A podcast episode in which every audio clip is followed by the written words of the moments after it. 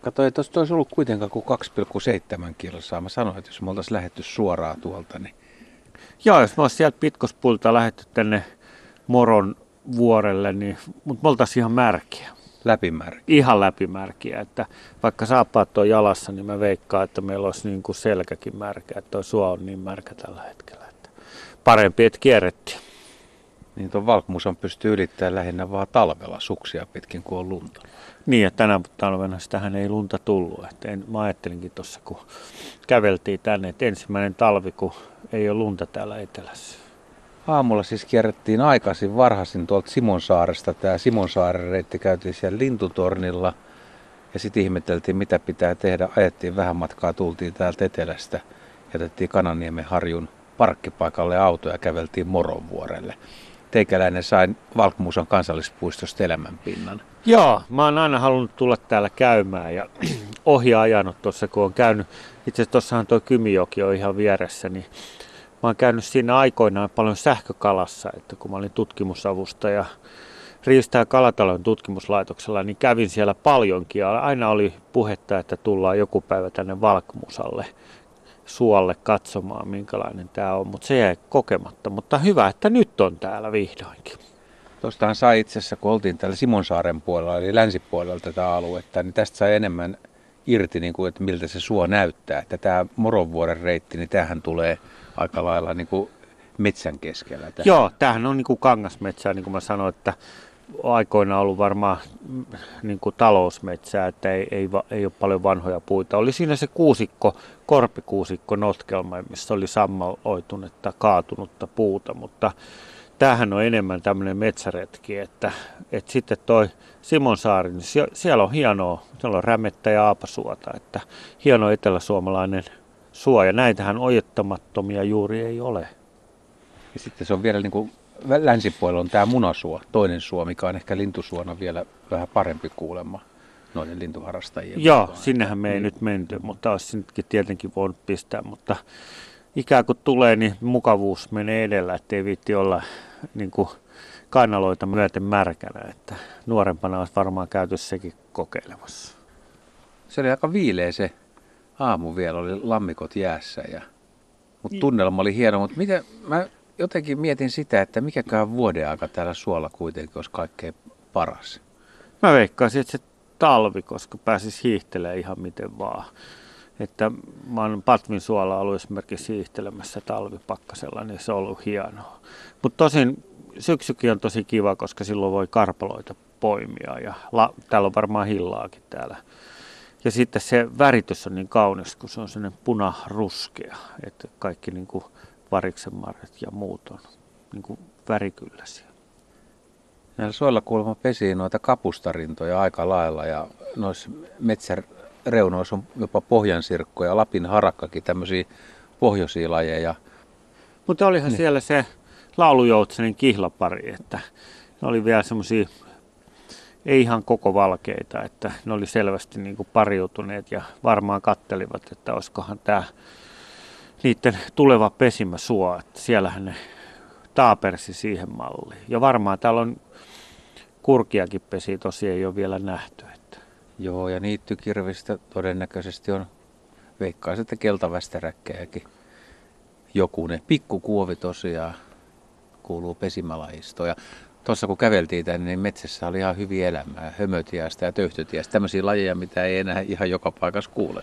Joo, se oli mukava, kun siinä pysähdyttiin katselemaan sitä vanhaa metsää reunassa, niin siinä todellakin molemmat lauloja, sekin ihmetteli, että voiko olla hömötiäinen. Hömötiäisten määrähän on puoliintunut, että ennen niitä oli joka puolella ja nyt aina kun kuulee hömötiä, se voi olla iloinen. Että hippiä. Joo, hippiä ne veivaa ihan tosissaan.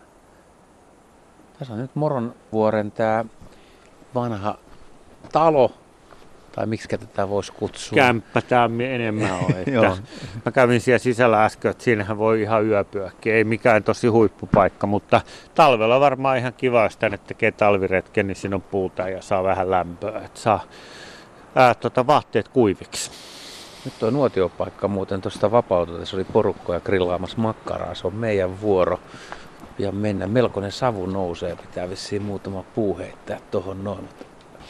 Joo, Tuleeko tää- hyvä tuoksu? Tuli, tuli. Mähän se jo tuolta pitkään haistoon. Mä sanoin jo monen sadan metrin päähän, että täällä on porukkaa ja se on aina jotenkin mukavaa, kun mettässä liikkuu ja yhtäkkiä saa tuon savun hajun sieraimiinsa, niin se on jotenkin lämmittää aina mieltä. Siitä tulee jotenkin semmoinen erämaa fiilis, että no täällä etelässä on hirveästi erämaita, mutta kun Lapissa ja pohjoisessa tullut vaellettua, niin aina kun savuhaju tulee sieraimiin, niin se tarkoittaa sitä, että kämppää on lähellä ja pääsee lepäämään. Ja sitten kun menee kotiin, niin noi perheenjäsenetkin tietää, että on ollut kunnon retkellä. Joo, Tuo- kaikki tuoksuu tuoksuu savulle ja se on, se on itse asiassa tosi makea perinne se, että tehdään niitä tulia ja sitten kaikki todellakin haisee lapaset ja pipo ja päällysvaatteet ja jopa villapaitakin haisee savulle. Että sitä enää muuten harvemmin tulee koettua, koska sä muistat itse, että viimeksi olet mennyt savuhajuisena kotiin. No siitä ei ole kovin kauan. Mä kyllä harrastan aika lailla tämmöistä tota, makkaran paistoa nykyaikana, että tulee tehtyä semmoisia retkiä. Niin, että, kyllähän me silloin kerran muistat, että sieniretkellä tehtiin yllättävää yllättävät nuotiot sinne kallion päälle, mutta aika harvoin kuitenkin. No pohjoisessa, sitten kun lähtee pohjoiseen. Että. Tämä Etelä-Suomihan on muuttunut aika tavalla. Pitää kaivaa tästä kaffet esiin. Eikö kunnon retkellä ole aina vähän kahviakin? Joo, sulta vaan unohtu maito tällä. Niin. Onneksi mä juon mustaa kahvia, niin mulla ei ole niin väliä sillä. Hyppiäinen vaan jatkaa hyvin ja tuossa oli äsken talitiaisia ja tässä nyt ih- ihme kyllä ei ole sitä hömötiäistä, vaikka hienoa vanhaa kuusikkoa.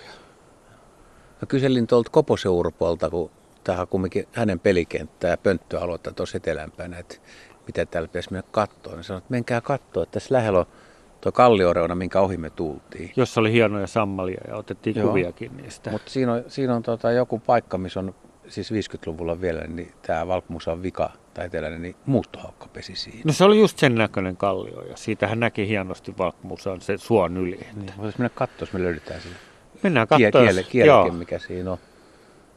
Oliko se, hävisikö ne DDTn takia vai ihan No, muuten? ilmeisesti täältä hävisi kaikki vähän sen takia noista petolinnuista. Mutta sinänsä niin tämä puoli nyt ei ole sitä varsinaista suoretkeilyä. Mä ajattelin, että mikä sun ennakkoasenne, kun sä olet lähdössä suoretkelle? Niin sä iloinen vai vähän yllättynyt kuitenkin, että ei tämä ihan suota tämä puoli No tämä puoli ei, tämä oli tiedossakin, että ei niin hirveästi, mutta se aamuhan oli hieno ja suota lähdettiin hakemaan ja suo saatiin ja se oli kaunis ja suomainen ja se räme ja avosuo oli hieno siitä, että viime vuosina on halunnut retkeillä enemmän soilla, koska niillä niin harvoin tulee liikuttua, että musta se oli hieno elämys, että sait tulla vihdoinkin tänne Valkmuusan soille. Onko sulla vielä rahkasammalleet hyvin hallinnassa? On, niitä on 36 lajia Sä muistat noin meidän kenttäkurssilta. Niin, kenttäkurssilla oltiin yhdessä suoretkellä. Rauno Ruuhujärvi, apulaisprofessori silloin, joka oli rahkas sammal guru, opetti meille näitä. Että mistä Nämä on tunt- 90-luvun juttuja. Niin, kyllä. Mutta se, mikä nuorena oppii, sen vanhana taitaa. Mutta oli kiva kat- päästä taas pitkästä aikaa. Niin kuin ja viime syksynä olin sitten suoretkellä näiden sammalasiantuntijoiden kanssa ja siellä sitten määriteltiin näitä rahkasammaleita. Et sä väität tai uskallat sanoa, että sä muistat vielä, tunnet useampia lajeja. Kyllä mä nyt taas, kun oli viime syksynä muistinvirkistystä, että mitä katsoo, että minkä varsi on punainen ja minkä lehdykät on symmetrisiä ja niin edelleen. Tuossa kun käveltiin sitä aamun lenkkiä, niin koko ajan yritti muistella niitä eri, eri suotyyppejäkin, että minkälaisia niitä on olemassa. Et kun on kuitenkin ja- jaettu tarkemmin kuin pelkästään aapa ja keidassu. Joo, ja sitten on rämeet ja, ja tota, sitten on korpisuot ja kaikki muut. Ja olennaista, mikä niissä on, sit kun sä katot noilla soilla, että nehän vaihtuu, että ne ei ole niinku selvärajaisia. Sitten kun on näitä vaihtumavyöhykkeitä näillä soilla, niin sitten meneekin sormi suuhun, että mistä vyöhykkeestä on puhe. Mutta tämän aamuretkenhän on vaan nauttia tästä suoluonnosta ja avaruudesta, minkä se suo aina tuo. Niin tässä joutuu pitää tätä metri etäisyyttäkin, kun on Niin, korona-aikaa, joo. hommat on käynnissä, niin aika rauhallisesti joudutaan vetää ja mikrofonitkin on suht kaukana. Joo. Tuo makkaranpaistokin pitää hoitaa nyt sitten sillä lailla, Eri puolella notskia. joo. Mutta mennään kuitenkin sinne muuttohaukkarinteelle. Joo, käydään kiipeämässä, yhdessä. jos Mutta ensin syödään makkaraa Sitten. joo ja sitten lähdetään kapuamaan. Oletko valmis? Oo.